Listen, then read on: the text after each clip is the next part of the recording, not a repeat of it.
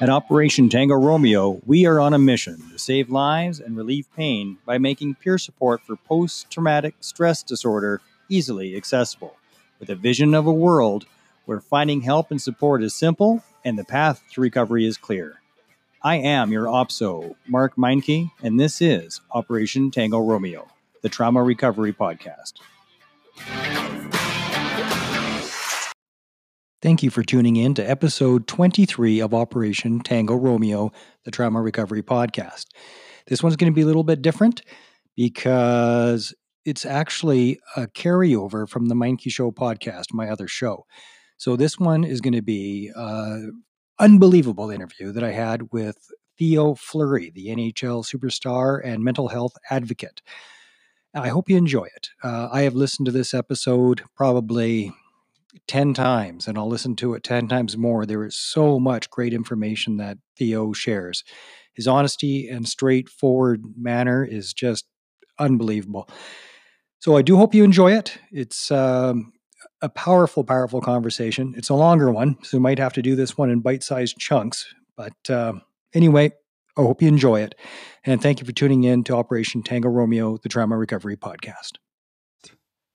Step in the process. The last step is forgiveness. Yeah. Because then that's freedom, right? The gift that you give yourself, they Yeah. say. Mm-hmm. All right, Theo.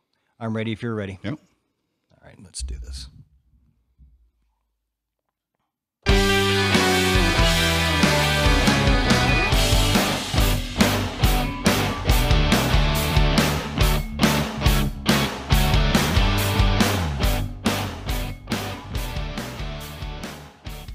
I'm your host, Mark Meinke, and this is the Meinke Show podcast. Today we have in studio Theo Fleury.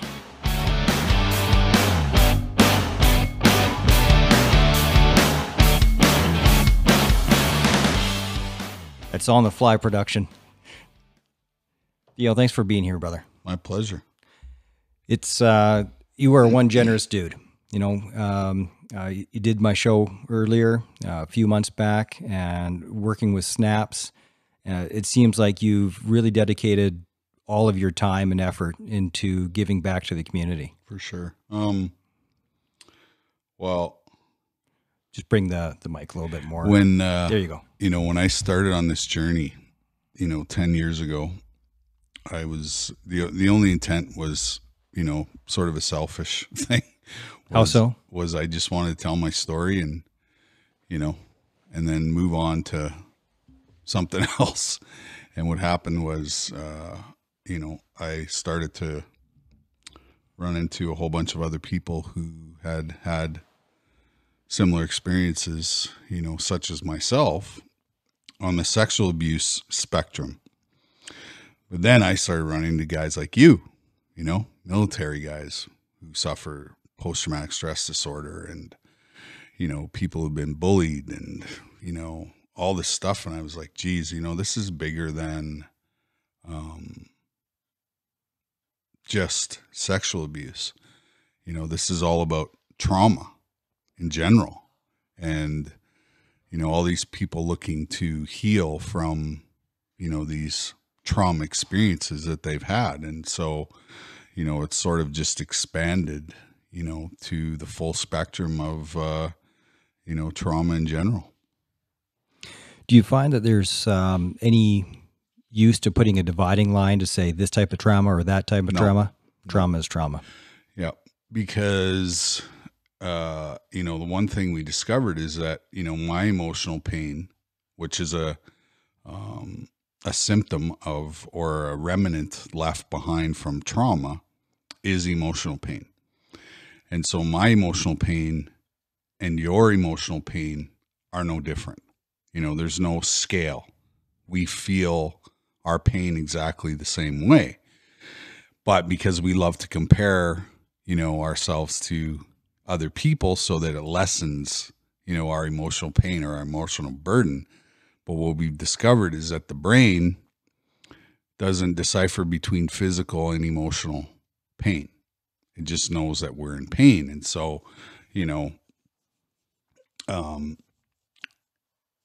and when when we start to unpack our trauma history, you know, that emotional pain becomes more of a centerpiece and a center point. And, and so, um, you know, the goal is always to alleviate pain and suffering in the world because that's all we see on a daily basis is people that are in pain and are suffering. And so, um, and I think that's unnecessary because there's a stigma attached to emotional pain, especially for men, is that Yeah. we're not allowed to talk about, um, you know, our deepest, darkest. And I would say, feelings. especially on top of that, for the alpha males. I mean, you were Yeah. a pro athlete, and um, that's you know the, the icon, the idol, the the the one that people look up to as the hero. Right.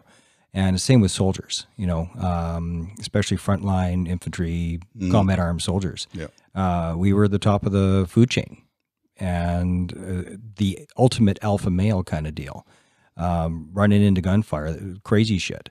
Um, and I think it's tougher for people that have been uh, on on that level with whether that's the social strata or Right.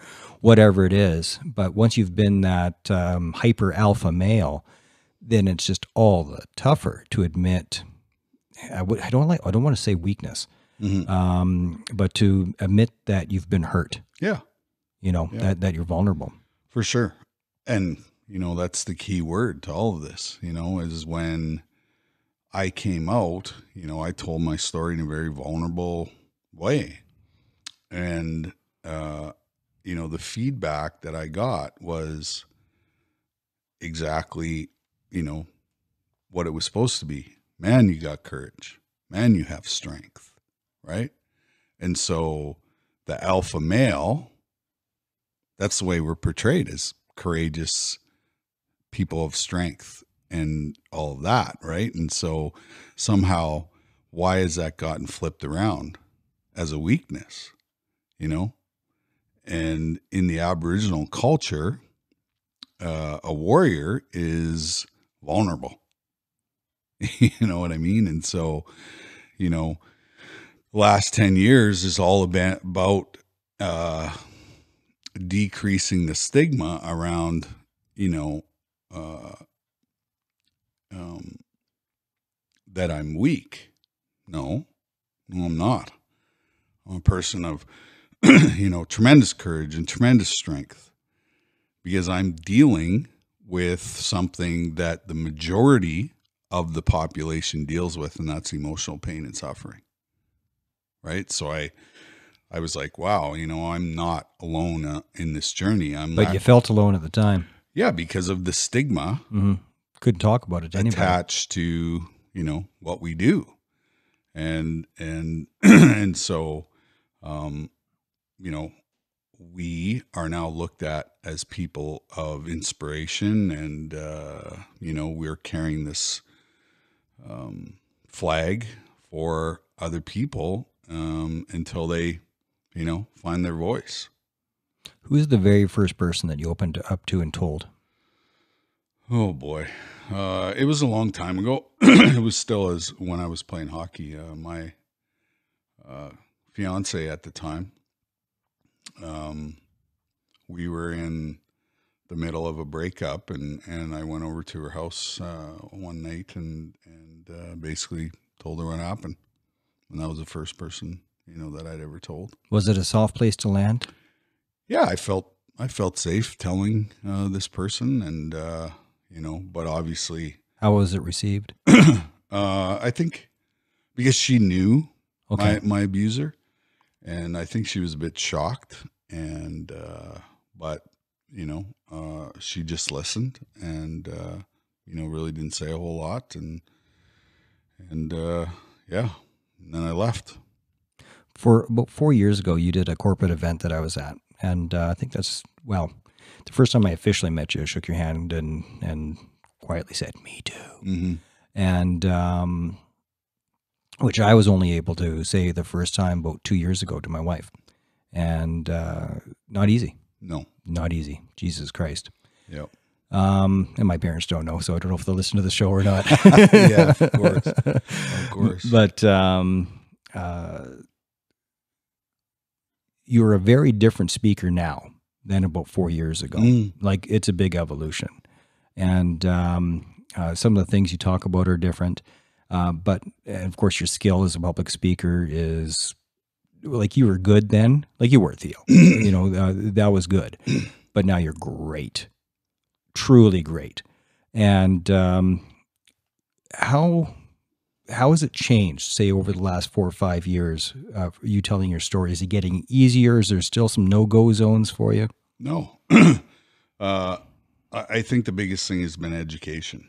You know, is that, you know, I read, you know, studies, brain studies. I uh, always run into experts in the field of trauma, mental health, and addiction. And, you know, they educate me even more. And so, um, and obviously, getting the op- getting the opportunity to hang out with Kim Barthel, you know, um, who is probably, I would say, uh, if not number one, close to number one people in the field. And you know, I have her on speed dial, and she, you know, whenever I call, she picks up the phone, and so. Um, you know that's been a great relationship for me and uh, a great mentor and uh, you know somebody I can bounce things off of because she has many degrees. You know, she's an occupational therapist with a degree degree in neuroscience, with a degree in you know so many things, and and uh, you know she's even busier than I am. You know, and she teaches the teachers. You know who you know are on the front lines and working with uh, traumatized people. You know, on a daily basis, and so um, you know that's where uh, sort of that evolution comes from is is you know I'm always willing to learn and I'm always working on my stuff. I'm always always always working on my own stuff and and It's never ending. yeah it's you know Yeah. I, I always say you know I'm in therapy for the rest of my life and Yep. you know I'm okay with that you know because uh you know when I unpack you know another layer you know I just get better and and and through that process uh you know I can now talk about these experiences that I have in therapy while I'm on stage because you know people need to know that therapy is not you know scary it's not a bad thing it's just you know it's part of the process of healing Yeah, you see some people have a uh, pushback. It's like, oh, I don't do therapy. I don't need that, uh, as if it's for crazy people or or weak people. yeah well it's they, it's not are, the case at all. they are crazy and i'm crazy and i will have forever be crazy you know? I always say i'm i'm still crazy but it's just more manageable. Yeah, and my craziness is what makes me unique and makes me an individual is you know my life experience. And and uh you know there's no uh you know there's no it's just who we are it's what makes us our experiences are the things that make us um you know unique and and individual Tom uh, is on my right here. He's the next guest. I thought he was bringing cameras today. was gonna, and then the whole thing I had to explain. Uh, it's all right. It's all right, brother. It's okay. We're we're uh, making do with our uh, webcam as the camera thing. Yeah, we're good. But uh, you can uh, actually it's probably best um, uh, either at the kitchen table or one of the tall chairs, Tom, and then yeah, you betcha.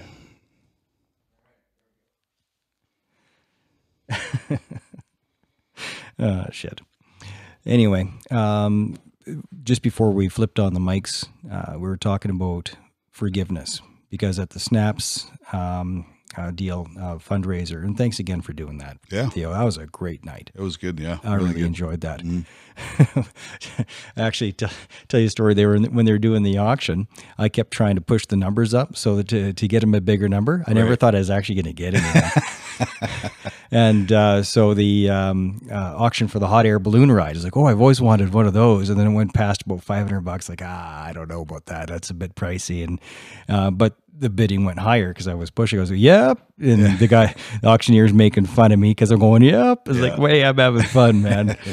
and then uh, the big one came on for that trip too, anywhere WestJet flies, and I yep, and then I got it. I was like, "Oh shit!"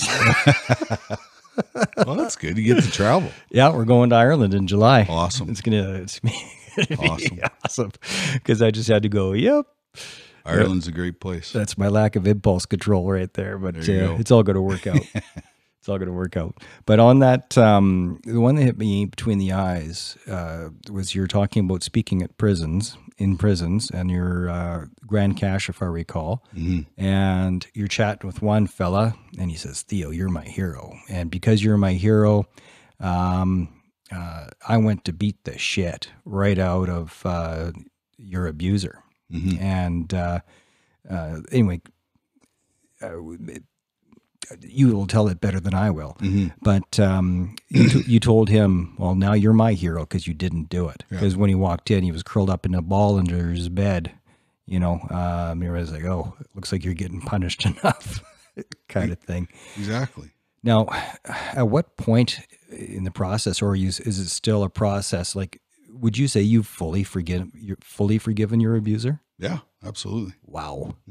But it it took that scene in the prison to make me realize that you know that I was that I was there, you know, and uh, you know it was you know it was a life changing moment, and you know what what was kind of ironic was you know five years ago, Kim and I set an intention that we wanted to start working in the prison system, just out of curiosity.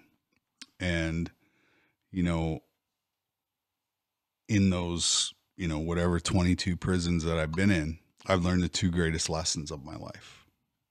And you know and I always tell people this all the time. When you're going into relationships or you're a leader is that your mindset should always be I want to learn more from you than I can teach you right? And that's always been you know the way that i've sort of lived my life and sure enough you know those guys in prison have taught me you know the two greatest lessons that i needed to learn and the first thing they taught me was compassion because Well, that's the last place you would expect Mhm. to learn that lesson. for sure. But you know, these guys were so honest and raw and vulnerable and open and willing to talk about their trauma history.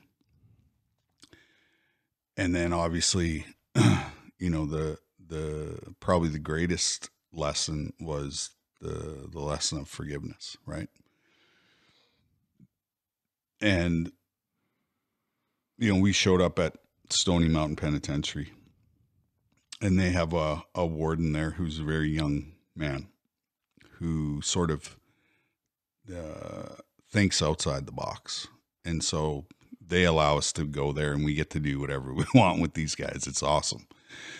And so, you know, we're having this amazing conversation with 400 of the baddest dudes on the planet you know, murderers, rapists, child molesters, bank robbers, you know, you name it.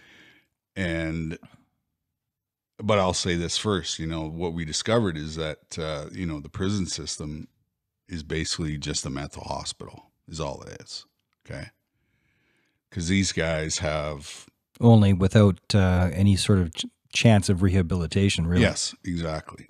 And that's why this warden allows us to come in because when we leave after doing a day session with these guys, you know, the the prison is changed, right? Because more guys are willing to talk about what happened to them, you know, more of them are looking for opportunities to heal, you know, all that stuff. And so you know, we got 400 guys in, in the gym in the prison, and we're having an amazing conversation about trauma, mental health, and addiction because they all suffer from all three. And so I see this guy in the back of the room, and he is visibly um, elevated. And so I say to him, Hey, you got something to say? And he stands up in the back of the room, looks exactly like Eminem, the rapper. You know, he's got the flat beat cap, tattoos from his, you know, from his neck down to his feet. And, you know, he's kind of got this swagger to him, kind of like a street guy, you know? Yeah. And he stands up and he says, Theo Fleury says, You're my hero. And I was like, Wow. Of all the places I thought I'd hear that statement, I didn't think it would be, you know, in a prison. And he said, uh, as you can see, he says, I'm not the biggest guy in the world. And he said, I, I was a really great hockey player as a kid. Said, when I was 14 years old, he said, I, uh, I got, I, grew up on the north side of Winnipeg, which is a really bad area, Kildonan. And, uh, and he said, I got involved with the wrong crowd. And he said, I was 14 years old, I started selling drugs. And he said, I've been in and out of jail ever since. Then he says, you know, you'll never guess who I was with three weeks ago in Grand Cache, Alberta. I said, I don't know. Who are you with? He said, I was with Graham James, the guy that sexually abused me, raped me 150 times. And he said, Theo Fleury, because you're my hero, he said, my sole intent while I was in this prison with Graham James was I was going to beat the shit out of him for you. But he said Graham is very heavily guarded, and everybody wants to beat the shit out of Graham James. So he said, I waited and I waited and I waited and I waited. And he said, I finally got my chance. He said, the guards left him alone. And I walked into his room and he wasn't there. So I started searching around and so I went to the left side of the bed and he wasn't there. And so I walked over to the right side of the bed and there he was, curled up in a ball in the fetal position in the corner of his room. And he said, I didn't do anything. And that's when I said to the kid, I said, uh, I said, you're my hero for not doing anything. And, you know, I realized right at that moment that, you know, my abuser was in way more pain and suffering than I was, you know, and that I have a great life and, you know, I have great relationships. I have great people around me now. And I'm not in that kind of pain and suffering. And, There's always- and so, you know, I said to the kid, you know, you're my hero. I love that And- story. And that's, you know, when I realized that I was on the path of forgiveness. There's always more than one kid. These predators always have a, Yeah. a laundry list. Any idea of how many uh, uh, kids Graham James abused? Well, what we know is by the time a pedophile gets caught, on average, they have 125 victims. Jesus Christ. right? So, you know, I know, for example, that the Boy Scouts of America hid 5,200 pedophiles. So if you do the math, that's over 600,000 boys that were molested in the Boy Scouts of America. And it was hidden. Yeah. And, you know, you look at Jerry Sandusky situation at Penn State, you know, the one kid came forward and then it was just an avalanche of kids right after, right? So, you know, and if you think about the Catholic Church, it's mind boggling. Like we're talking millions upon millions upon millions of kids that have been sexually, you know, sexually abused. Do you think a pedophile can be fixed, reformed? I think certain kinds can, uh, but it's a long, obviously arduous process, and there has to be a certain amount of willingness on their part to, you know, take on, you know, a path and a journey of healing. But, you know, because the brain is so complex and and uh, you know we don't really know unless we put these guys in MRI machines and figure out you know how their brains actually you know work and what their what chemicals they're lacking you know um, but you know I've always subscribed to the theory that nothing is impossible okay that everything is possible So, with that being said, do I think? I think that certain situations uh, with people who molest children, I think we can get them to a point where they don't do that anymore. But I also believe on the other side of the coin that you know it's a it's a long, hard process for somebody to take on. About every week, you see on social media um, a police alert. Mhm. Okay, sexual predator. We had to let him out of jail. Uh, keep an eye out for him, though. And they're they're let, let loose when the police know full well that he's still a danger. Do you Yep. think that uh, you should be locked up and, and kept behind bars unless you get rehabilitated? Good question. well, we don't have a justice system in Canada. Okay, Ain't that it's, the truth? it's a it's a legal system. It's a legal system. And that's why you know uh the words sexual abuse and buggering and all these phrases have you know you'll hear at a sexual abuse trial is you know they use different words to lessen the sentence right?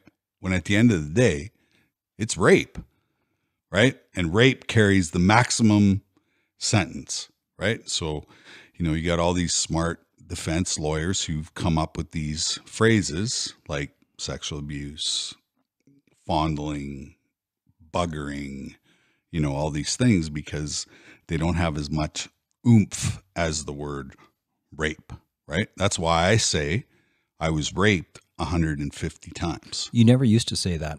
Nope.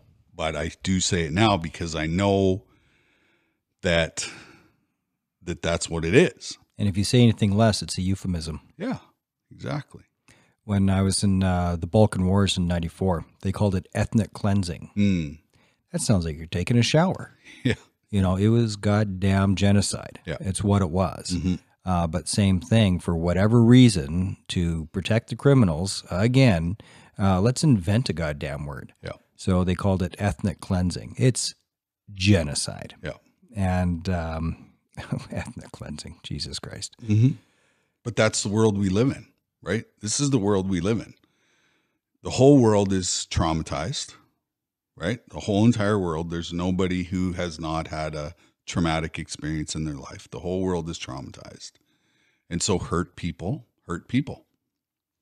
It's that simple, right? And until that hurt person gets help, they're going to continue to hurt people.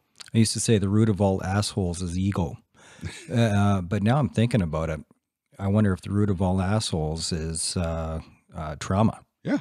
Because, like you say, hurt people, hurt people was a that's a Wayne Dyer saying, I think. But um, it is true. Hurt people do hurt people, and if somebody's being an asshole, the your natural reaction is to, hey, you know, what are you doing? Yeah. and maybe get in their face but really the the correct response isn't a reaction it's it's a response of consideration to just just pause for a moment and think this person has a story Yep. everybody's got a story when you were a wild man you know you had quite the reputation and mm-hmm. a lot of people that didn't like you on the ice Yep. Did, have you ever had uh, uh, any of the old crew um, that uh, maybe gave you a hard time or uh, wouldn't give you the time of day? You know, the guys that you didn't get along with because uh, you were so wild. No, if- if it- hockey hockey is it's not like that. played on the ice, right? Hockey's played on the ice, and when you leave the rink, you know. So I, I wore two different masks, right? When I stepped on the ice, I had a job to do. That was to win, you know. And those millions of dollars that they paid me was to win, Yeah.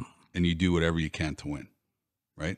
Anybody from that old crew that will ever come back to you after you came out and go, "Oh man, that makes that makes sense now." I've Yeah, lots of- dots and Lots of guys, but lots of guys have also said, "Hey, I played the same way as you, and I have the I have the story behind it too." yeah, right? So, you know, I always say the best anger management class I could have ever taken was called the NHL. and it's true, right? You know, it's totally true. So, you know, I, I just, And what's interesting is, you know, you have all of these mental health groups all over the world. And, you know, it's like, Bell, let's talk. Well, what are we talking about? What are we actually talking about? Yeah. I don't know. I don't know what you're talking about. So let's talk about trauma, which is the catalyst and cause of our mental health issues. Have you ever taken one of those mental health first aid courses? I have not. I want to take one of those. Okay. Um, uh, different veterans groups put them on all the time, but I'm sure, like you said, trauma is trauma is trauma. Yeah. Uh, I took my course in Montreal for uh, peer support, Mm-hmm. and um, a good course, I suppose. But I think one of the biggest things is in what not to say, you know, uh, and to not trivialize and not compare traumas. And um, what would you say to to somebody when, about the let's talk idea? If somebody um, uh, wants to be an ear, or if somebody's treating uh, comes to you as a confidant and wants Mhm. to talk about their trauma, do you have some do's and don'ts for the listener, like for the person that's listening to I- uh, I- somebody that's sharing? Yeah. Don't give advice. There you go. Don't ever give advice Why not? because it's not your place. Yeah. It's not your place. Your place is to, you know, listen. That's it. Just sit there and listen.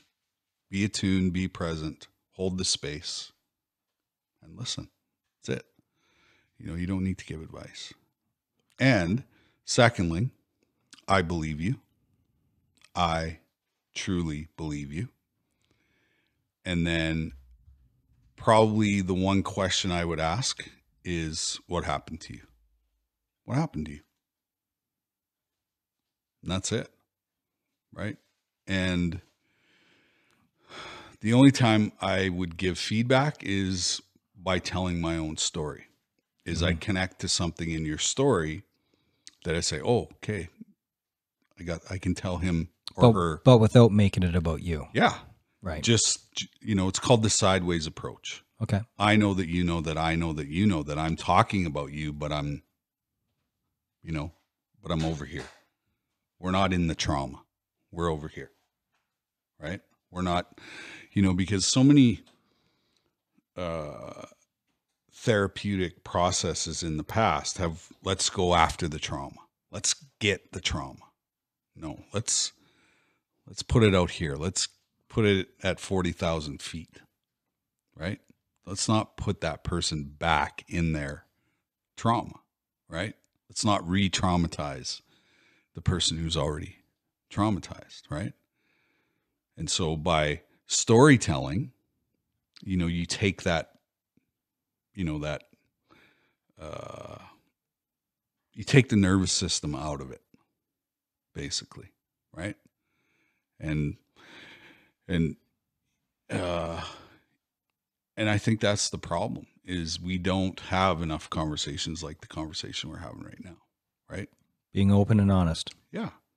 You know, and what social media has taught us is that we can be anonymous and not have to stand behind, you know, what we're saying. And, you know, it's created just a whole bunch of bullies, you know, and it, and it, you know, social media, you know, I call it social insanity because what it's taken out is it's taken out, you know, me getting up and driving out here and sitting down with you and having a conversation.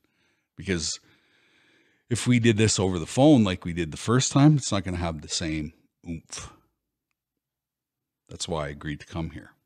Yeah. Is because this is this is more important. Well, I appreciate it, brother. Mhm. And I think that these, um, again, like all the interviews that I, I listened to you do, um, with the exception, of course, of uh, it was more of a, a hockey topic, which I'm actively avoiding, Mm. as you've noticed, because I'm sure you're hockeyed out. Yeah. Um, but uh, George Stroumboulopoulos has got to be the best goddamn interviewer I've ever heard. Unbelievable.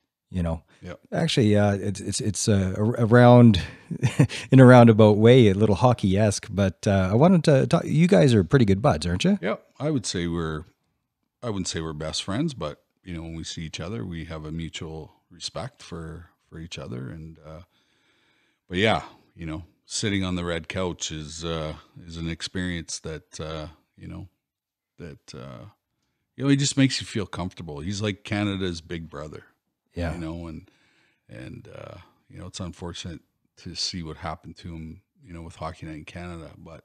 Well, that's where I was going to go. You Uh, know. uh, how do you think he did at, at the job? Do you think I thought he? it was great. I thought it was fresh. I thought it was new. You know, Hockey Night in Canada has been so the same for so long. You know, yeah. you know, Don Cherry's still there. I like watching the body language. What I saw is I thought he did a good job. He clearly knows hockey. Mhm. Like he knows the the, the Oh, subject yeah. matter. But what what I would see is he would ask a, a very deep, intuitive question, and they don't look at him like he's got three heads. Mm-hmm. You know, Kelly Hrudey. The look on his face, he's like. The hell are you talking about, George? And um, and they s- switch topics and not want to engage in this um, more philosophical question that he had to come up with. Yeah. And it just didn't seem like he was getting along with the other But, guys. but therein lies the issue with vulnerability. He Okay. was trying to get Kelly Hrudey to be vulnerable, and Kelly Hrudey didn't want to be vulnerable. Yeah, yeah, and he yeah, got he got really, you know, he froze, yeah. right? And super uncomfortable. You, saw, Yeah. you could see it on camera. It was hilarious. you know, and and you know, now that Ron MacLean's back, all Ron MacLean does is tell stories. That's it. Yeah. They don't really, you know, they don't really challenge the NHL. They don't challenge, you know, they they sort of uh, you know, they, they deal, you know, kind of a pillow fight. It's not a, you know what I mean? Like when something's um blatantly wrong with the system, they stay away from it. But you know, the pillow fight stuff, yeah, you know. So, and and and that's why we're in the state that we're in. That nobody wants to talk about, you know, because you have four men on the panel, four men on the panel who have the opportunity to, you know, be controversial and and maybe a bit vulnerable and you know whatever, and they refuse to go there. That's why I switched to something else because it's the same old rhetoric over and over again. Perfect segue. Perfect segue. Uh, another thing that um, uh, I heard you say that really strikes home for me, and it's very, very relevant to the veteran community as well, uh, is the idea of letting go, letting go of the glory days. You know, and that's why I didn't give you an introduction this time uh, with your hockey background. I mean, yeah, hockey super, superstar, got it. Uh, Olympian, blah, blah, blah. But that's not you anymore. That's what you did, not who you are Yes. there's um and i do this at uh, at our peer support group and if you ever want me to do this um, uh, at, at any of your groups just let me know i'd love to do it but it's called ir theory it's identity versus role theory i actually learned it in sales training of all places Yep. and uh, I've taught it many, many times. But it's it- going through the uh, through that lesson of the difference between who you are and what your role is. That they're not the same thing because people identify. I'm a hockey player. No, no, you're not. That's something that you do, or it's your job, or or it's you may love it, and it might be you might identify it, but that's not who who you are. Like, uh, and I am not kissing your ass when I say this, Theo. I am not. I swear to God, you're my absolute favorite hockey player. But you, can you guess why? No. It's not because of the points. It's not because of the accomplishments. It's because of your ridiculous hustle, Mm. right? And I'm an Edmonton guy. I almost wore my Oilers jersey just to be an asshole today. Right. But um, uh, I've always noticed that uh, it's not just because you're what five eight, five seven, Five six. five six. It's awesome, Mm. you know. And I'm only five nine. Um, but uh, you would markedly be working harder than anybody else on the ice, like every time. Um, and you were always, always on eleven, you know. And and I'd always say, um, long before I ever met you, Jesus Christ, if the other guys had the hustle of this guy. Any team that you're on, if they were following, keeping pace with you as far as hustle and grind, Mm. they'd win the cup or at least be in the finals Right. every damn year just based on drive and grind. Now, was it because you are a shorter guy and you always had something to prove, or is that just your work ethic? Well, what was my greatest asset? Skill first and talent. Okay.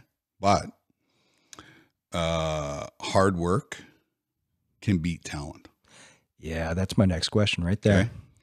So and obviously I'm five six and I think I played my first year at 150 pounds. Okay.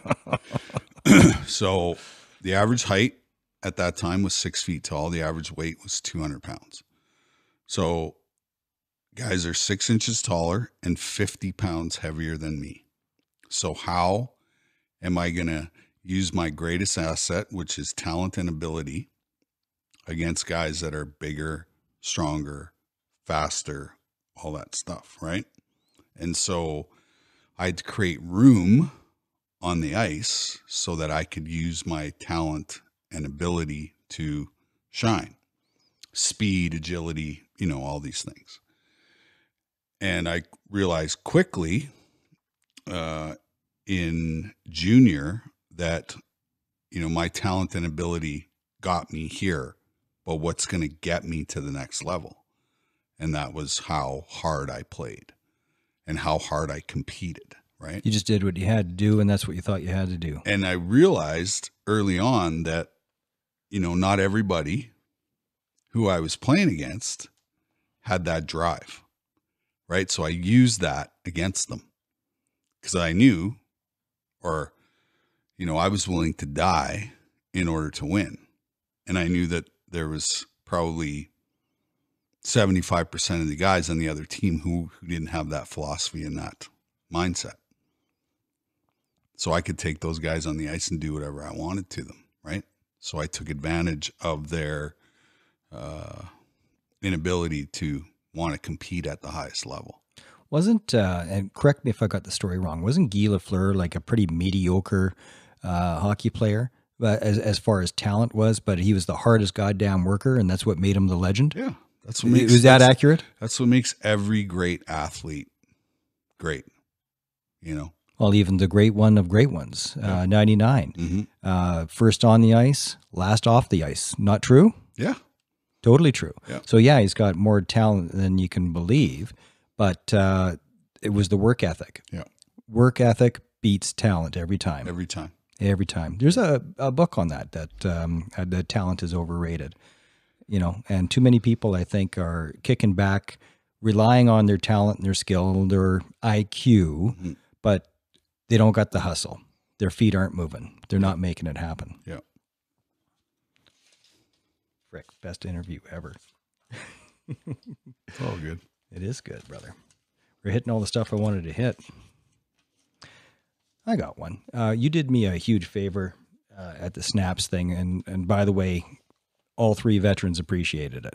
I got feedback from all three of them. You did a shout out for uh, uh, three guys I know. Uh, one was uh, Paul Bangma, who uh, interesting guy. I did a show and then I lost the damned audio, so I got to re- do do a new show with him. But he's a guy that left the army, actually became a drug dealer, uh, like Walter White level kind of shit. Wow. And um, uh, anyway, later on became a drug addict. His heart is now destroyed. He walks around with a heart in a bag, and um, hoping he's hoping for a donor, right? From doing too much cocaine. uh, or whatever the, the, the drugs were. Yeah, whatever destroys your heart. But um, uh, he's been in the hospital with strokes and other complications. But uh, so that was Paul Bangman that you did the shout out for. And another one, Tom Anderson, this frickin' guy. Uh, Tom lost his legs on my tour back in '94. That was his second tour. It was my one and only tour. Right off the bat. It was April. We just got there. Kaboom! And it had his legs blown off uh, with an anti-tank mine. and then all these years later, that was 94. And all these years later, now he's got shrapnel coming out of his damned eye. Who knows where it's been all this time? Right. You know, but uh, it's coming. So he's probably going to lose the one eye. And um, and he's fighting cancer because, you know, that just wasn't enough. Right. Wow. Unbelievable. and his number one thing right now is uh, not for him. he's he's doing fundraiser for service dogs, not for him, but for for for other veterans. Mhm. Uh, he was trying to get out um, uh, John Don Jerry to give him a shout out. We'll talk about that later. But um, uh, so he did a shout out for Tom Anderson, and uh, the third one was a, a guy I served with here in Calgary, uh, Mark Benny, who's um, was cleared of cancer. He was good, and it's back. So uh, those are just three guys that I know off the top of my head. And when you took the time to just do that 30 seconds, it's all Mhm. it was. And you said, don't quit before the miracle. I want you to know, brother, that all three of them, it mattered. Like that was like a holy shit uh, for all three of them. Right. So thank you so much for that. you know, I, I, I, I just feel very blessed that you know I've been able to come out on the other side, right? Because, you know, I, uh, I see, I read almost every day somebody takes their life, Yeah. you know, and I really believe that's unnecessary, you know.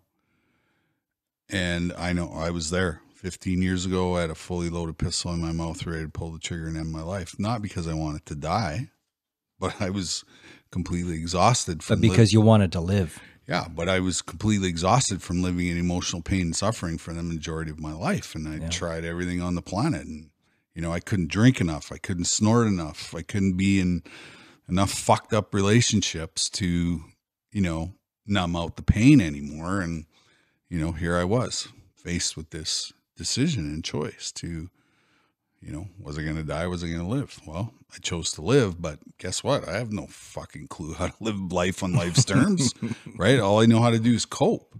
Yeah. Right. But that set me on the path of healing and self discovery and unpacking, you know, my trauma history. And, and, and by doing that, here I am You- trying to help as many people as I can get to where they want to go. You had said, um, and, and it struck me because I, I know a lot of people in the same boat, uh, that if you have even one drink, you lose all your progress that you've made over all Oh, this time. i- i- with even one, it's good that you know that that you can't moderate it. Some people can moderate it, some people can't. And uh, Well, I would say they can't.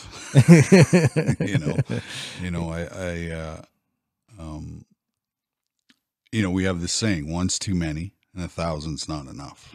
Yeah. Right. And you know, I, I work with many people who struggle with addiction, and they often say to me, you know, you know, that's, you know, I can control it.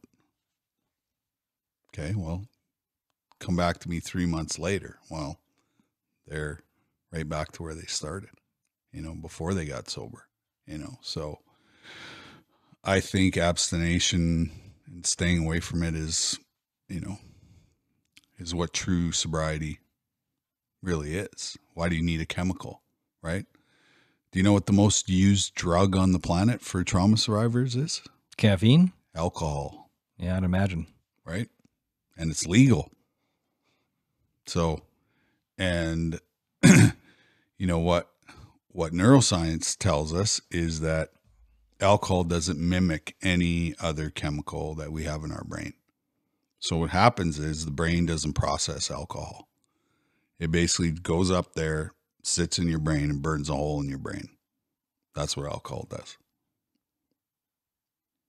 That's why you know, when we get drunk, you know, we have str- struggle with our balance, struggle with our speech, all that stuff is because the brain has no idea what to do with this chemical. And I didn't know until I started reading Dr. Jordan Peterson's uh, book, The 12 Rules for Life. uh, a hangover is withdrawal. Yeah. That's why hair of the dog. Yeah. I did not know that. Yeah. Because When was your last drink, Theo? September 18th, 2005. Holy shit, you remember the day. Yeah. I have to. So what was it that um, that made that day that day? Like I have no idea. It was just just It was. was divine intervention. You just that was just the day that you decided. Well, it was, you know, I often say this the day I asked for help was the day that I saved my own life. yeah. It was the day that I asked for help. And that's the day I asked for help. And it was from Who did you ask for help? Like where did you go? the divine intervention. Yeah, that's a good I place to go. I asked the universe for help. and uh, you know, five thousand days later, still helping me. You inspire so many people, Theo. Who inspires you? People like you, people people who tell their stories, people who find their voice and talk about what happened to them. That's you know, that's my inspiration, right? Because it's it's an amazing thing to watch somebody find their voice for the first time in their life. And I see it almost on a daily basis, right? People come up to me either after a speaking engagement or, you know, as much as just walking down the street or in a mall and they come up to me and say, Hey, I read your book and uh, you told my story. Me too. And that's the first time they've ever said it. And you can see visibly, visibly the transformation that happens. All that shame that they've been carrying around for however long disappears. And their eyes become brighter. Their posture becomes better. And they have a little more bounce in their step. And that bounce in their step is what I call hope. It's because they have hope now. There's a concept that I call, um, and I'm not saying that I uh, came up with it. It's just what seems right to me. I call the Great Awakening, Mhm. and I'm seeing it on so many fronts. And listening to you talk, I, I'm realizing that as leaders step up like yourself and say, "Hey, this is what happened to me," and all the Me Too's, that has an effect on the group consciousness, and it, it changes society. And um, again, not specifically talking about uh, uh, hockey, but the game has changed so much. And I think how the game has changed from uh, uh, more rough and tough, putting on the foil coach, you know, fr- from um, a more brutal uh, gladiator sport into um, more European style s- skill. But I the think- game the game is cheaper. Like there's more cheap shots because there's no respect. Do you think that that's a reflection of society as Yeah. in general? Huge. Yeah, Huge. right. Social media has taught us to disrespect each other. That's what it's taught us. The biggest lesson we've learned from social media is it's taught us to disrespect one another. Don Cherry said once about uh, fighting in the game, and I wanted your opinion on it because I, I got mixed feelings. Mhm. Uh, that uh, when you take fighting out, the the game gets dirtier because people aren't held to account. Yeah. You agree? Well, I, I think it's even deeper than that. When you know, because we used to police the game. The players policed the game. And then they implemented the instigator rule. And that's which took all accountability out of you know what was happening on the ice. And now we've got I don't know, 30, 40 cameras on the ice and so they see every single incident that happens and goes on, right? And so, you know, the NHL now polices the game. And I don't think that's a good thing. I think when it was in uh, the players' hands, we had a lot more respect for each other. Well, it was cowboy justice, yeah. and I got to tell you, uh, I I miss cowboy justice. Mhm. Even though it was a life of violence when I was in the third battalion, PPCLI in, in Victoria. They were more cowboy than the other two battalions. They just were. Yeah. Uh, anybody that was there will say it. The other two battalions will will argue it.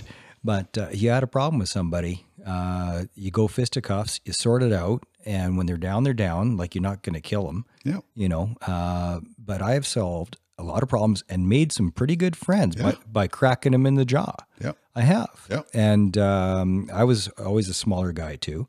Um, I didn't actually sprout the last couple inches till I think I was 18, 19 Right. you know, uh, and I had to, because I'm a bit of a different duck, I stuck out like a sore thumb. So I had to fight. Yeah.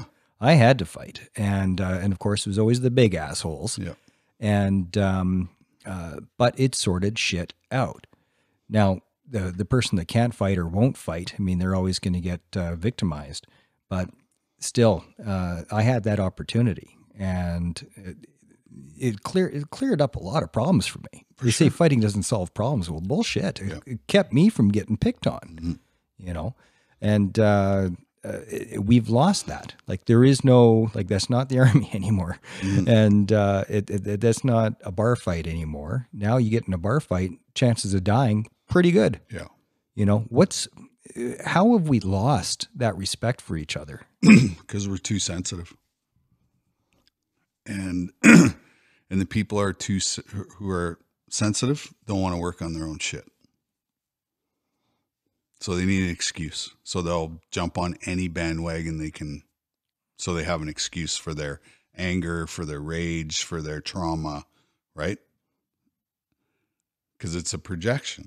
and just just in general the ability to take responsibility a friend of mine sent me a dash cam um, uh, the other day he, he got in an accident thank god he's okay his wife's okay. I mean they're a bit buggered up they need some physio but um, I, I see i watched this video and the idiot driver that caused the accident wasn't what caught my eye. It was the other two vehicles that obviously saw this serious accident and buggered off and they were gone. Yeah. that's not how the world used to be. No. you see somebody that needs help, you stop what you're doing and you help. Yes. Two vehicles. I mean, uh, it, it was a bad accident, Mhm. Theo, Mhm. and they buggered off. They're gone. That's uh, th- that's the way society's gone.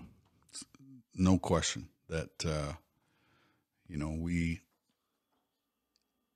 you know we're sending the wrong message right and and uh, yeah i could i could go on and on and on and talk about I- you know uh, where You segued, and then I uh, then I lost it. I wanted to talk about uh, letting go of the glory days. Then I was talking about Yeah. uh, identity role Yeah. theory, and then then I got off track. And- so and- for, for, for you, how important is it to honor the past, but to move to, but to move on, and to not hang on to your uh, hockey career as, as your only identity?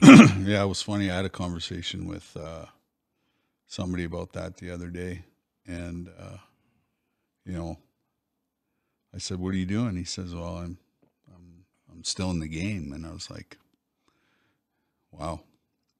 And when I retired, I wanted to get as far away from hockey as I possibly could because I just I see so many guys that you know that that's their identity, right? And they could uh, provide so much more to society because you know they played a team sport. You know, they have leadership skills. They have they have all of these intangible things that you know the world really needs now.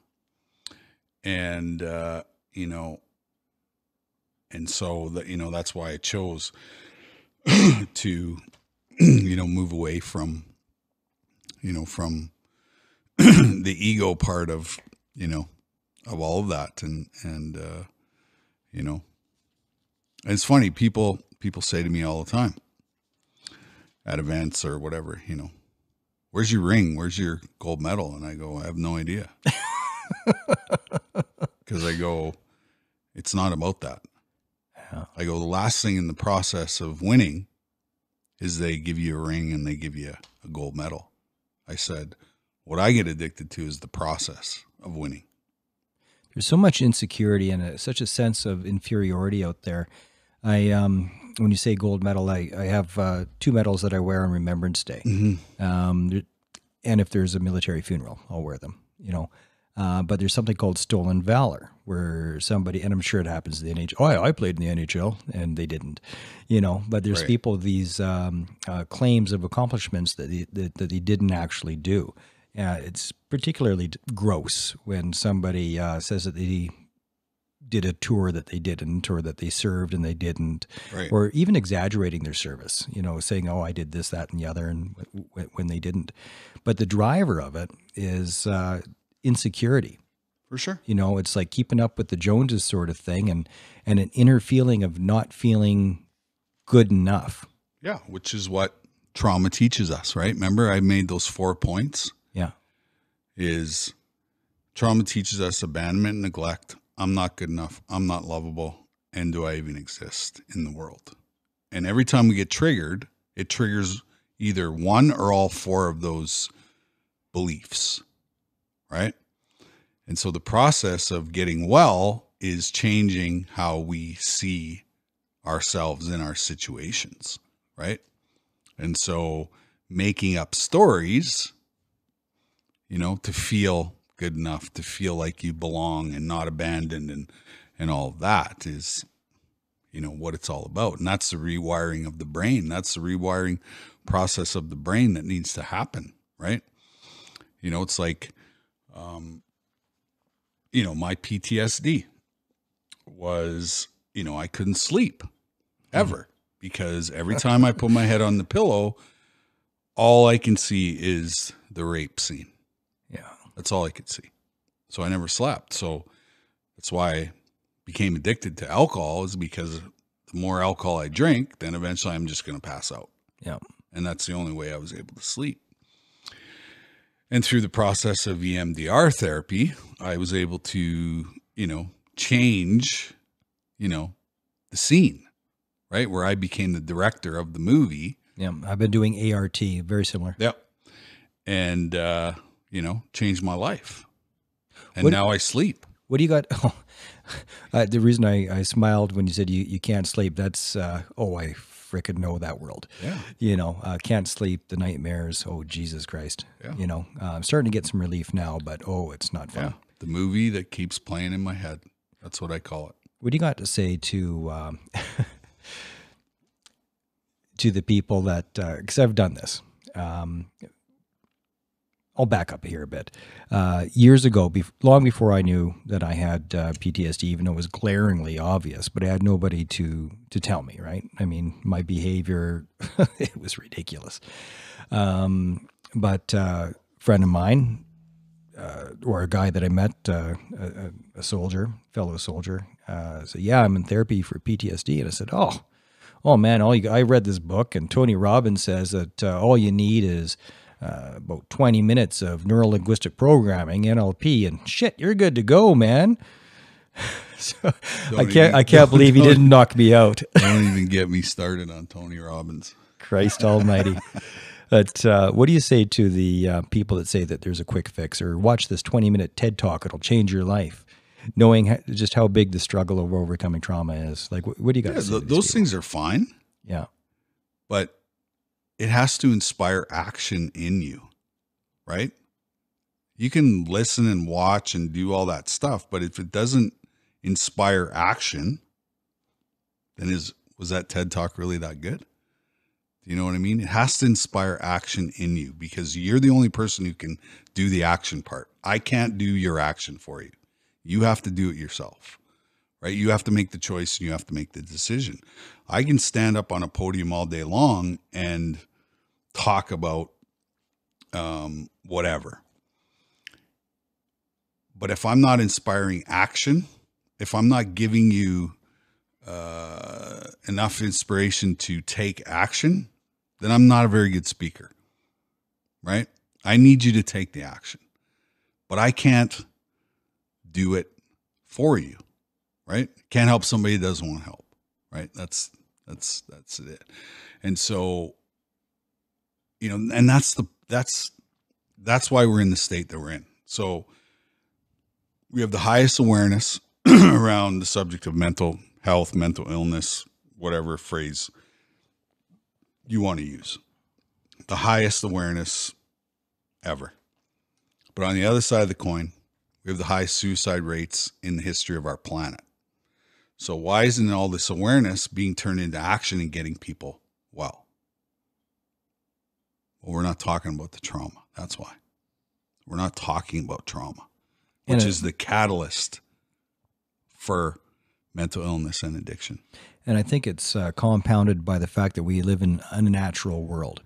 You know, that's why there's such a huge drive for people to go camping. We got in the backyard here a 28 foot trailer. Well, why in the hell would you go 30 grand in debt to, to have this? Because the drive to get out of the system is so sure. strong. Mhm. You know, and whether people connect those dots or not, all they know is that I got to get out of the city, or I need a break, or I need to recharge my batteries. It's just our lifestyle in in in general is so unnatural. You know, uh, working basically uh, being economic slaves. Yep. And uh, because it's such an unnatural system, that is such a compounding effect, uh, and it makes us so much less resilient. I think to trauma. Mm-hmm. Yeah, there's no question that I had lots of resilience built into me as a young kid because I faced trauma, right? Which served me well until I got to a point where I had a breakdown and then I had to change some things about my resilience is still there, you know. But you know, it's managed differently. It's, you know, how I react in different situations that, you know, it's different. But the action piece was I had to do the work, right? If I don't do the work, we're not sitting here. I'm not talking about, you know, all of these topics because without experiencing my own uh, healing journey, then I'm not, I can't, I can't talk about, you know, going to an EMDR therapist. I can't talk about going to equine therapy. I can't go, you know, where I've used all of these things, right? That's why I go to the golf course almost every day is because it's meditation for me.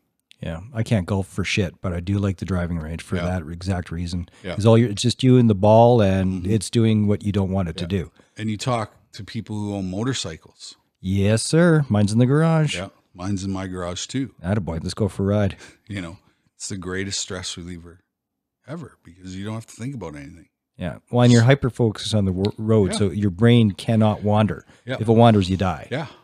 You know, uh, when you're on your bike, you're always looking around. Uh, okay, who's going to kill me today? Mhm. Uh, there's the Rolling Barrage coming up. You should join us for a ride. It's uh, the veterans ride, but veteran Oh, supporters cool. as, well, and it's going to be coming through Okotoks actually. Ah, when is it? Uh, Scott Casey's putting it on. Uh, I'll get you the dates after. Sure.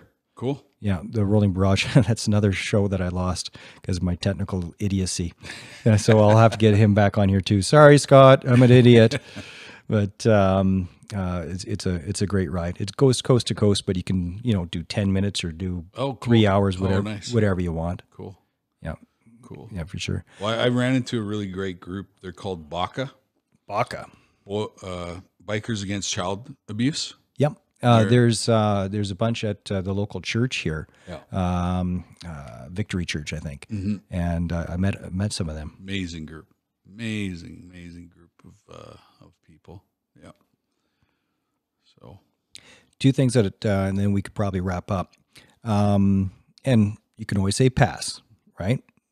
Um, we were talking about the power of forgiveness, the necessary, um, the necessity of being able to forgive, and the incredible strength and difficulty in forgiving your abusers. Now, and I'm, I'm just speaking from my own perspective as well. I find that self forgiveness is even harder. yes. Was there any of that with you? Well, I think that was the first thing I realized in that uh, scene in the prison was I got to the place where I forgave myself. Just bring the mic in and down a little bit there. When I was in the prison, that's when I discovered that, you know, I was at a place of forgiving myself, right? And uh and to me forgiveness is freedom, Hell yeah. you know? It really is. It's the gift you give yourself. and and uh you know we don't we don't talk about it enough right is is that it's part of the process Just because people uh, prefer, we're talking about cultural shift in the Great Awakening. The counterbalance to the Great Awakening is this expanding victim mentality, right? Now, having a victim mentality, me bashing that isn't saying you're not a victim. It's not saying that. Mhm. It's saying, it's acknowledging it, but saying, don't let it beat you. You have to be bigger than your trauma. yeah You have to, or you will always be a victim and you will never get healthy. You can't be a victim and be healthy. You can't. Would you agree? absolutely for sure you know uh i lived in victimhood for the majority of my life lived and that's my, where the anger and the bitterness yeah, and the lived in- rage. lived in my past and yeah i had every excuse in the book yeah it's it's warranted excuse you know i was raped 150 times my parents i grew up in a addictive home you know i had all the excuses but was it doing me any good no i had a gun in my mouth and I had nothing to do with you know what i mean it was it was the fear of the action. The fear of the action. I didn't want to take the action part. I didn't want to, you know, have to go to therapy. I didn't want to have to talk about my feelings. I didn't want to do any of that stuff. But, you know, it wasn't until I did that that my life got better. Right? And that's why I always say find your voice. You know. Something I wanted to explore with you, and then we'll wrap up. Um, and I don't know if there's much there there or not, but I thought it was super interesting, and um, I thought it might it might take us down a path. Uh, but uh, in playing with fire, uh, you talk about right after a game, I think in New York, and Mhm. and uh, uh, hanging out with homeless folk around the uh, the burning barrel. And was that a did, did that happen like a couple of times? Was that a regular thing? I think it, it happened a couple times. A couple of times. Yeah. What do you think uh, was? And here's where I'm going with this, Mm-hmm.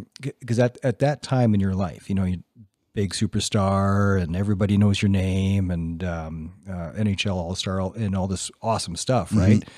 Um, but on the inside, my guess is that y- you, you didn't feel like you deserved all of that that, that you had accomplished because there's a concept where and I believe this to be true. I don't think there's a lot of maxims in life, but I believe this is a maxim that you can only rise to your level of self concept, you know, for the most part, and that um, you are you can only be as much as what you think you deserve to be, Mhm. you know. Um, and so, in my mind, listening to the story, I thought, Theo, here's Theo 50, you know, 20,000 fans, you know, uh, cheering for him. But really, what he felt like in, on the inside was reflected by uh, uh, hanging out with these homeless uh, folks around the burning mm. barrel. What do you think? Is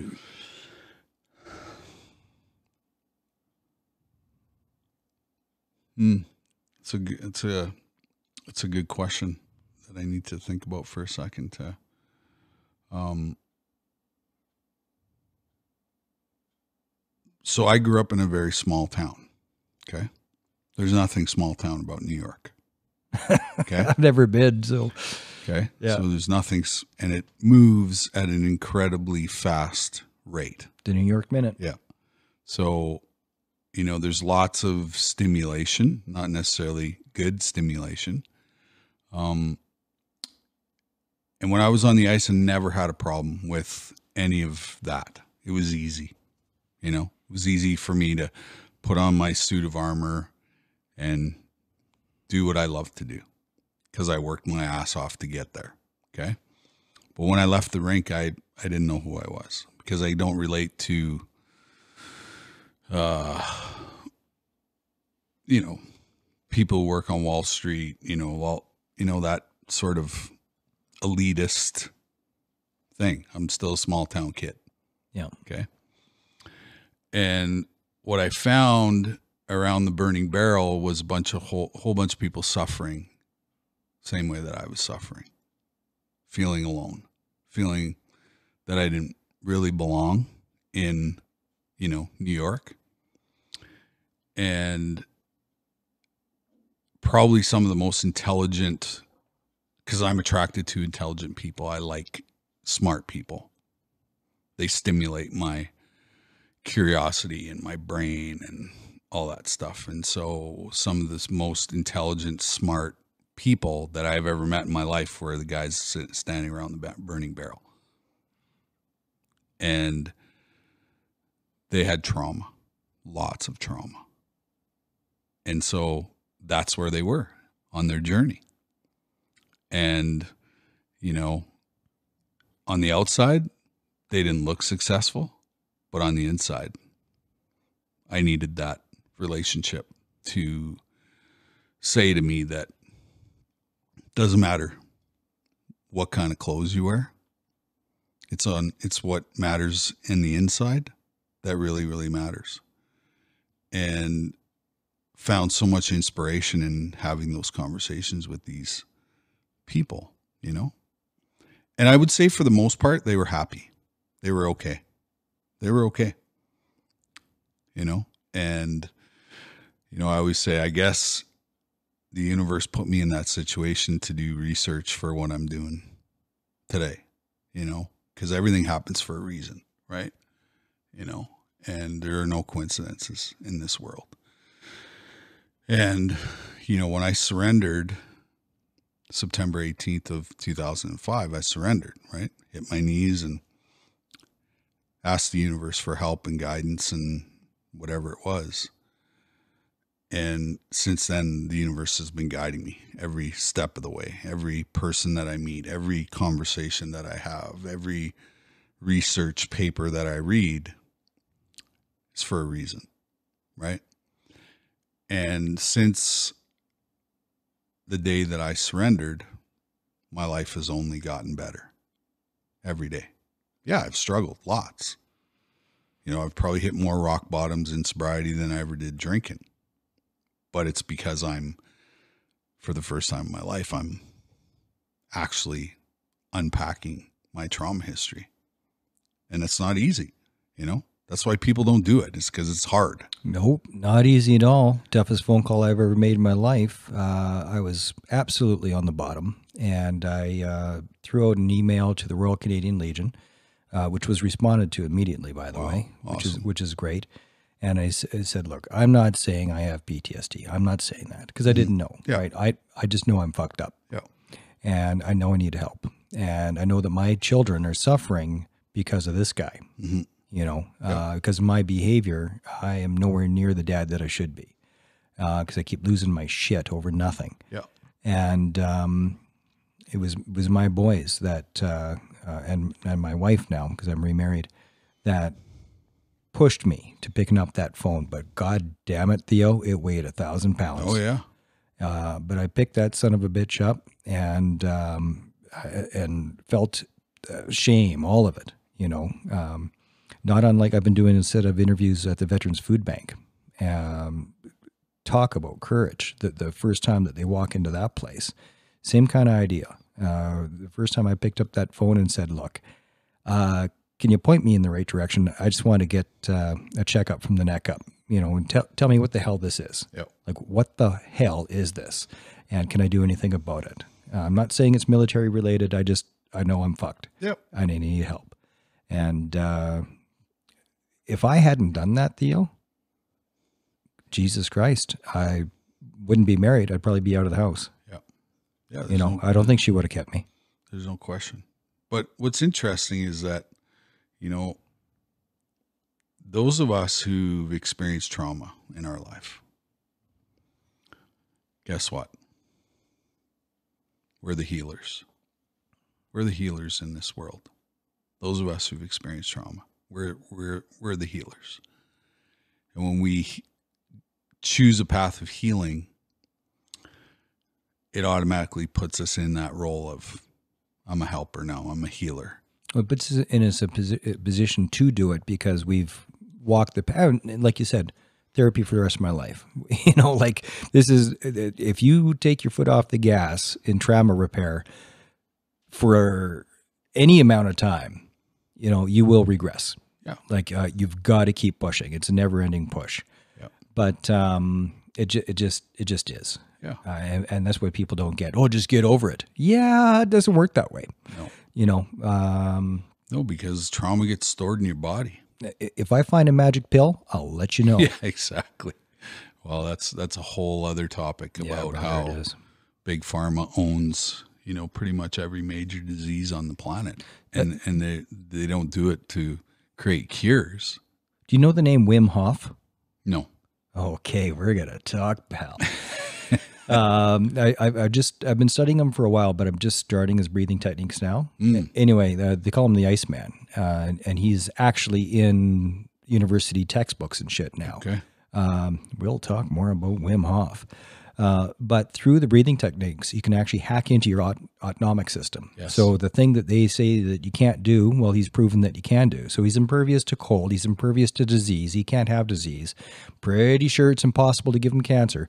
Um, like they they've injected shit into him that um, twelve thousand other people, one hundred percent of them got sick. Him, zero effect Nice. right? And anybody that he trains, and it's easy to train apparently, you just do it. Yeah. Uh, follow the uh, uh, the path, completely impervious.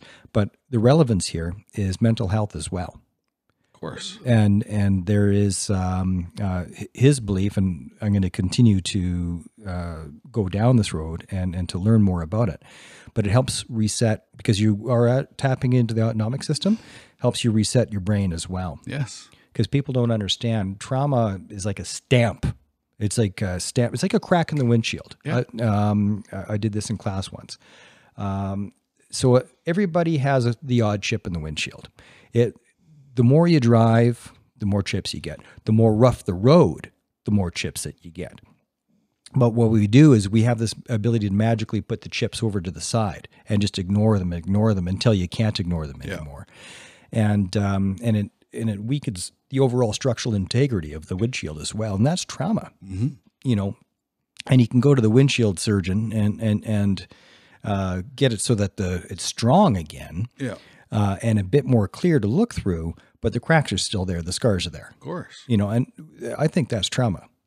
No question it's trauma. This uh somebody at one of our workshops got up and said something pretty profound and she said trauma is which is the string which binds us all together as human beings. It's true. And I've never heard a truer statement than that in my whole entire life. And so, you know, That's why we should have compassion for the assholes. it's right. Because I've certainly been an asshole. Of course. Of course. of course. And what's really cool is that, you know, every relationship is repairable. Every relationship that we've ever had in our life that's gone sideways is repairable. If both sides are willing. If both sides are willing to, And if to, both to- to sides are forgive and and, if, to grow. and if both sides are willing, it's repairable. Yeah. That's why I say it, you know. And we can continue to learn until we stop breathing. That's why we're on this planet, brother.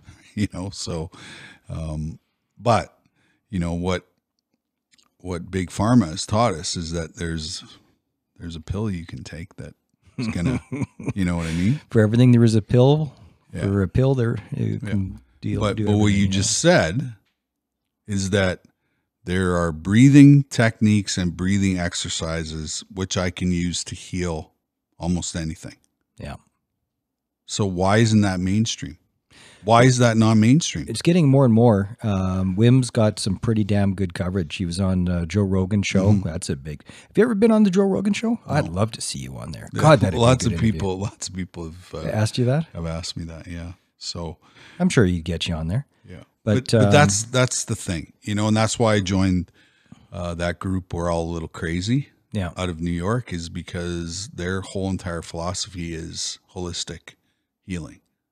You know, As long as it's real, you know, this Wim Hof stuff is all scientifically proven because all the scientists said, "Fuck that, it's impossible, no way." yeah, but what? And then he proved but- it. But even even saying that, why wouldn't you try absolutely everything on the planet? triage like and this is why uh, because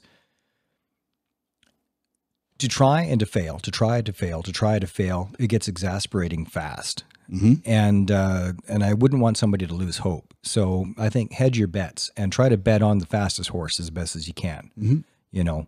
Well, um, but- that that's what i would say to that. Right. But I believe everything works if you believe it's going to work, the placebo effect. You know? So, well that's a part of it. You know, um, and pretty much everything that I've tried has given me a new tool to put in my toolbox. Whether it worked or not, I still took something out of the experience. but you kept your feet moving Yeah, absolutely. Always looking for the next, you know, the next thing. And what's really kind of interesting is in the last probably two or three years, I have run into intuitive healers. interesting And uh, it's been really interesting that, you know, that's sort of, you know, what's been put in front of me is I'm meeting all these people who are intuitives. And I really believe that that is the next sort of wave of healing.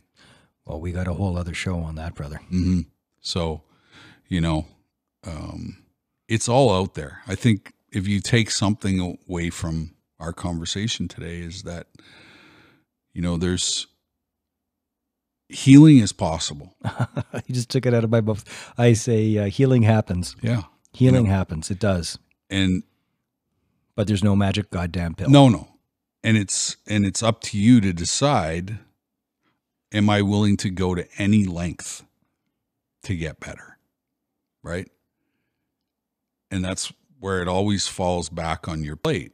And yes, it wasn't your fault. You gave three pillars. Uh, one of them was uh, physical activity, which is uh, so true. I mean, I don't think it's the be all end all, No. but me being back in the gym, I'm feeling better because because I'm back in the gym regular. course. Uh, what were the other two pillars?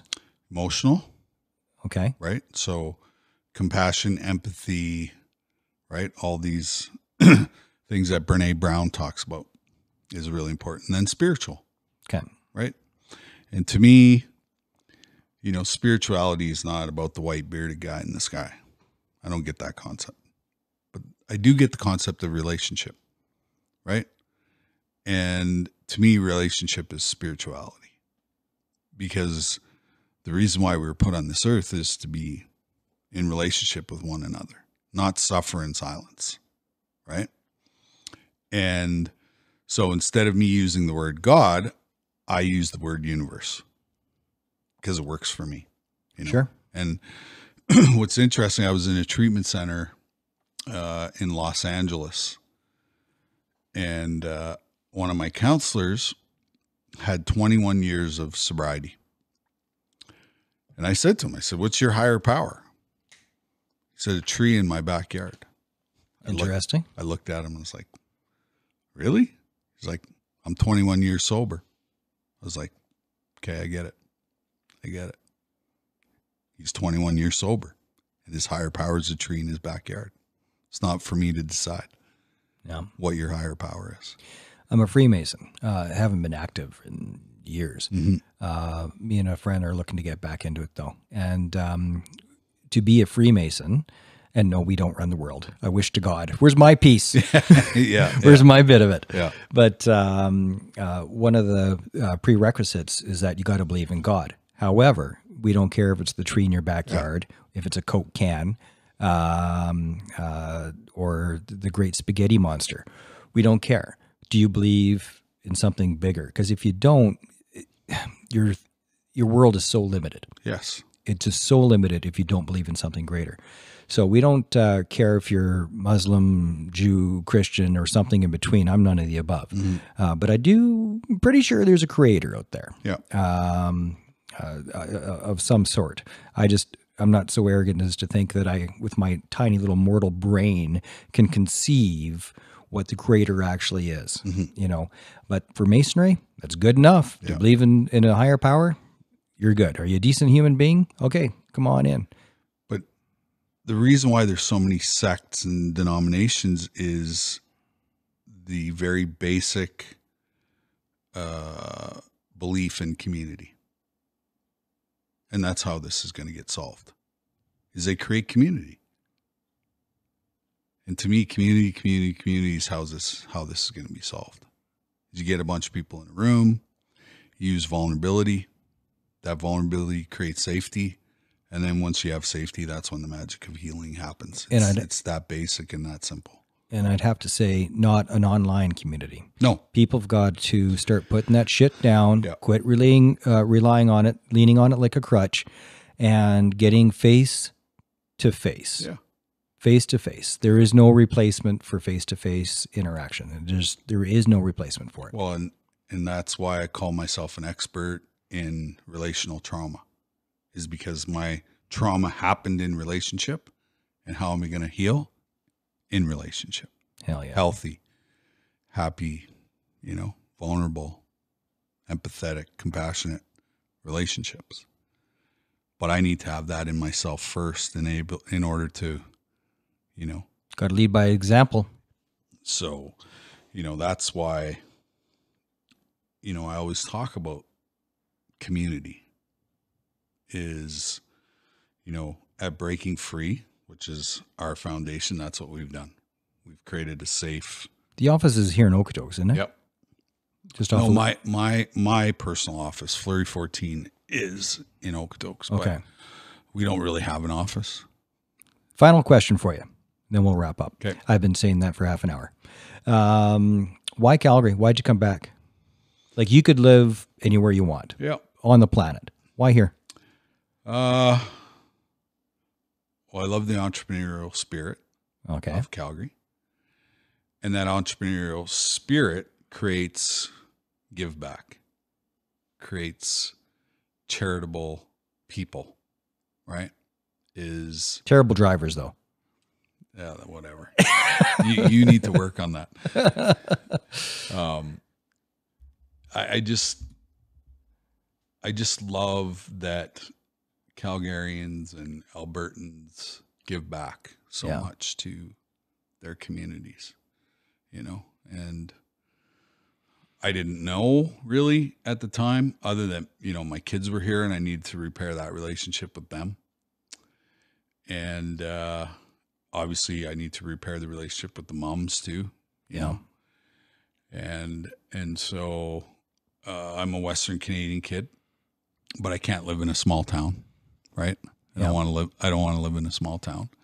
I need stimulation. And so, you know, Calgary was a, a good fit. And, you know, obviously the fans were always supportive and, and, uh, you know, and so all of that combined was, you know, great place. And, you know, being 45 minutes away from the Rocky Mountains is pretty cool too. It's you know? pretty damn cool. And there's lots of great golf in the mountains. So, Yeah. you know, so yeah, you know, I just think that um, this is a special place that people don't really know about, you know, and uh, yeah, there's a lot of good human beings in Calgary. There sure are. And I've been really noticing that in Okotoks. It's Yeah. just a phenomenal town with just great people. Yeah. So Theo, thanks for being here, man. anytime.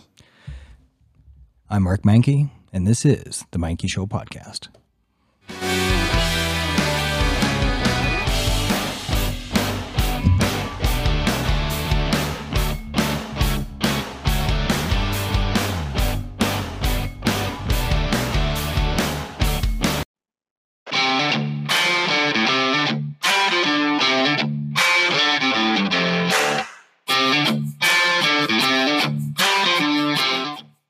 At Operation Tango Romeo, we are on a mission to save lives and relieve pain by making peer support for post traumatic stress disorder easily accessible, with a vision of a world where finding help and support is simple and the path to recovery is clear.